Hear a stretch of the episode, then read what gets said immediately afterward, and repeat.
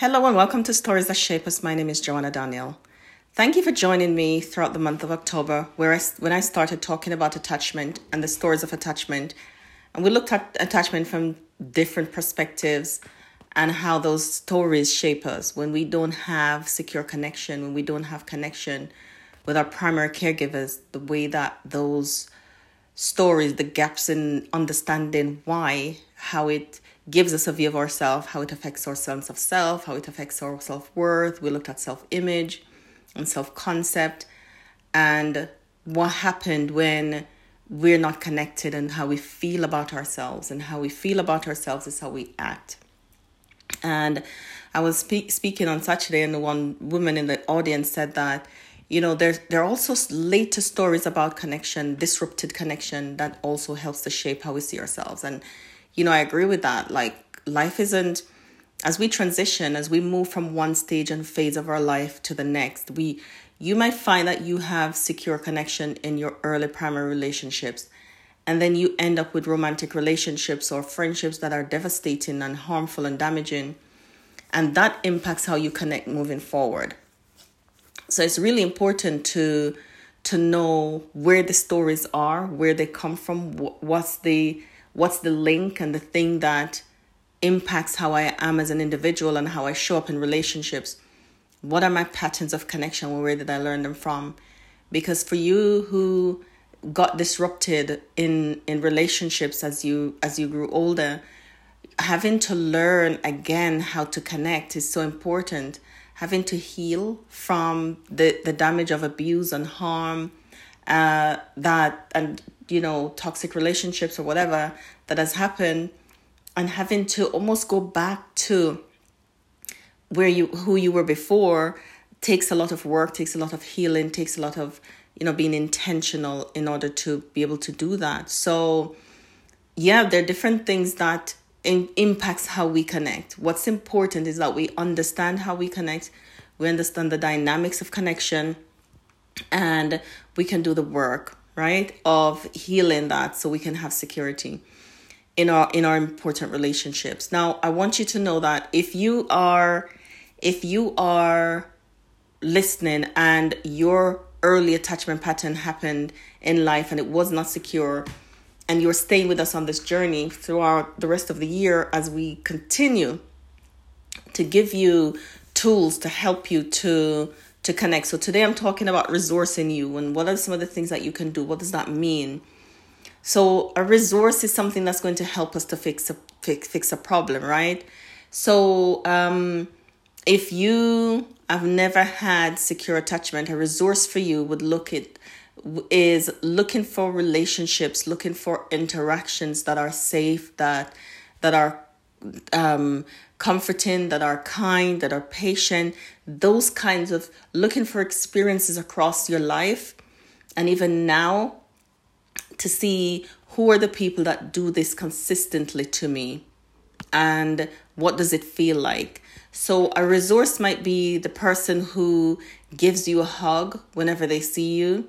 And you might not be somebody who was used to hugging. You might not be somebody who hugging was familiar with, but you are you are enjoying and learning how to soften as they hug you.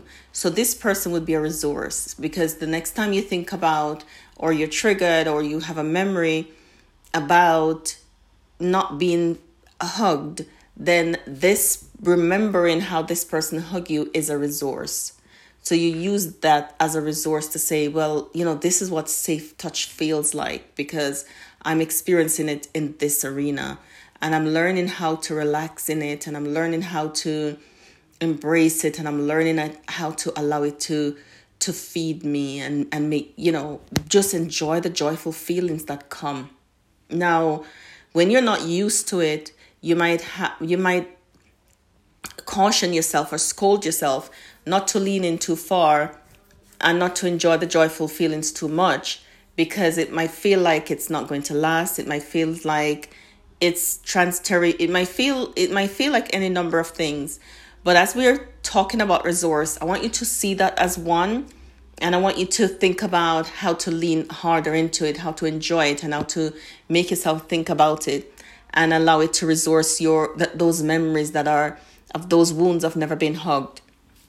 If if a resource is a resource could also be somebody who speaks to you kindly. They're soft and gentle. Somebody who's compassionate and and forgiving. Somebody who is gracious. Somebody who respects your boundaries. Somebody who's teaching you how to put boundary in place. Somebody who you know that when i'm around this person i can relax. I can i can be me and i'm okay.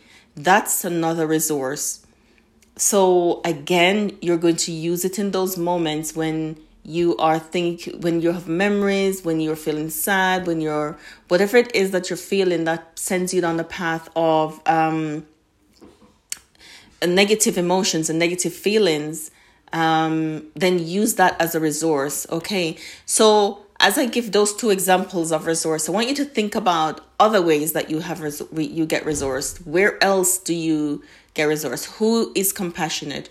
Who who is um invites you to play in a way that makes you want to engage and you're not feeling threatened?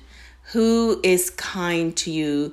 Who is who respects your boundaries? Who respects your no without without challenging it without telling you that you shouldn't feel like that who who listens to how you feel without telling you how you should feel who validates your story, who valid, validates your pain, who is the person that you know that um, has always been there. Now, when you're thinking of a resource, you might think there's nobody now that does it. There might not be nobody in its entirety who do all of the things that I've just listed, but there might be people who do one and another does another and another does another, right? But sometimes we miss it because we're not used to it and it's so uncomfortable and unfamiliar. So what we often do is not make ourselves think about it because if we think think about it and enjoy the feelings, then we might be threatened. You know, the next thought might be, well, what if it goes? What if it disappears? But uh, if you train yourself to to be with the joyful feelings, then you'll start to begin to see a change. Your resource could also be somebody who's no longer here, like a grandmother who was a secure place, a safe place that you could go and talk to, an uncle or an aunt. You know, the idea is whether they're here or not the idea is to remember the feelings that you experienced when you were with these people what it felt like because we need to you need those experiences to help you as you begin to address healing the attachment injuries that you've experienced and it will help you because it's providing a template of what how you should how you build security and how you build how you want to be in your relationships, how you want to feel. It also will help you to understand how you'd like to feel. Okay. So, thank you for joining me in Stories That Shape Us. I hope that you're going to stay with us throughout the month of November as we continue with the stories that shape us throughout the rest of the year and and beyond. Thank you so much for joining. Thank you for listening. Thank you for liking the podcast. Thank you for sharing the podcast. Listens listenerships going up every single day. And I really appreciate you, really value you being here. Thank you. Take care. I hope we'll see you on the next story.